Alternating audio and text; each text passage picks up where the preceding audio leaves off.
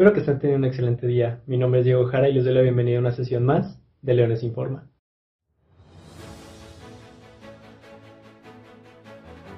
La natación en agua fría podría proteger al cerebro de enfermedades degenerativas, según la Universidad de Cambridge en Reino Unido. Ello tras aislar una proteína conocida como RBM3, la cual ralentiza la aparición de la demencia, además de revertir sus daños, según experimentos realizados en roedores. Ello se basa en nuestra capacidad como mamíferos de hibernar, además de los productos químicos del frío, lo cual se cree podría tener efectos benéficos sobre la sinapsis.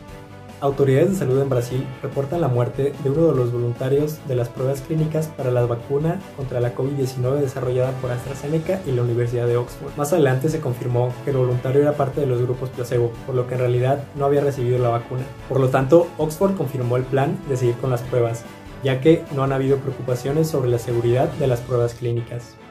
Esta innovación presentada por el Instituto Politécnico Nacional se trata de un dispositivo capaz de medir parámetros médicos como lo es la saturación de oxígeno, temperatura, pulso y frecuencia cardíaca. Estos indicadores se pueden desplegar mediante una aplicación móvil desarrollada para el sistema operativo Android y puede ayudar tanto a médicos como a pacientes a detectar síntomas de la COVID-19.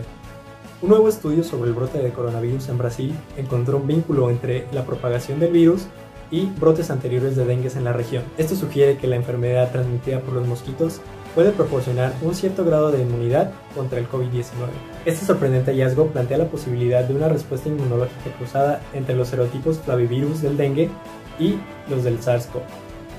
La Secretaría de Salud de Jalisco confirmó que debido a la pandemia de COVID-19 no instalará los 37 módulos itinerantes como se hizo el año pasado. Quienes deseen aplicarse la vacuna podrán hacerlo acudiendo a un centro de salud o mediante brigadas un grupo de investigadores en los Países Bajos han descubierto lo que podría ser un grupo de órganos no identificados previamente.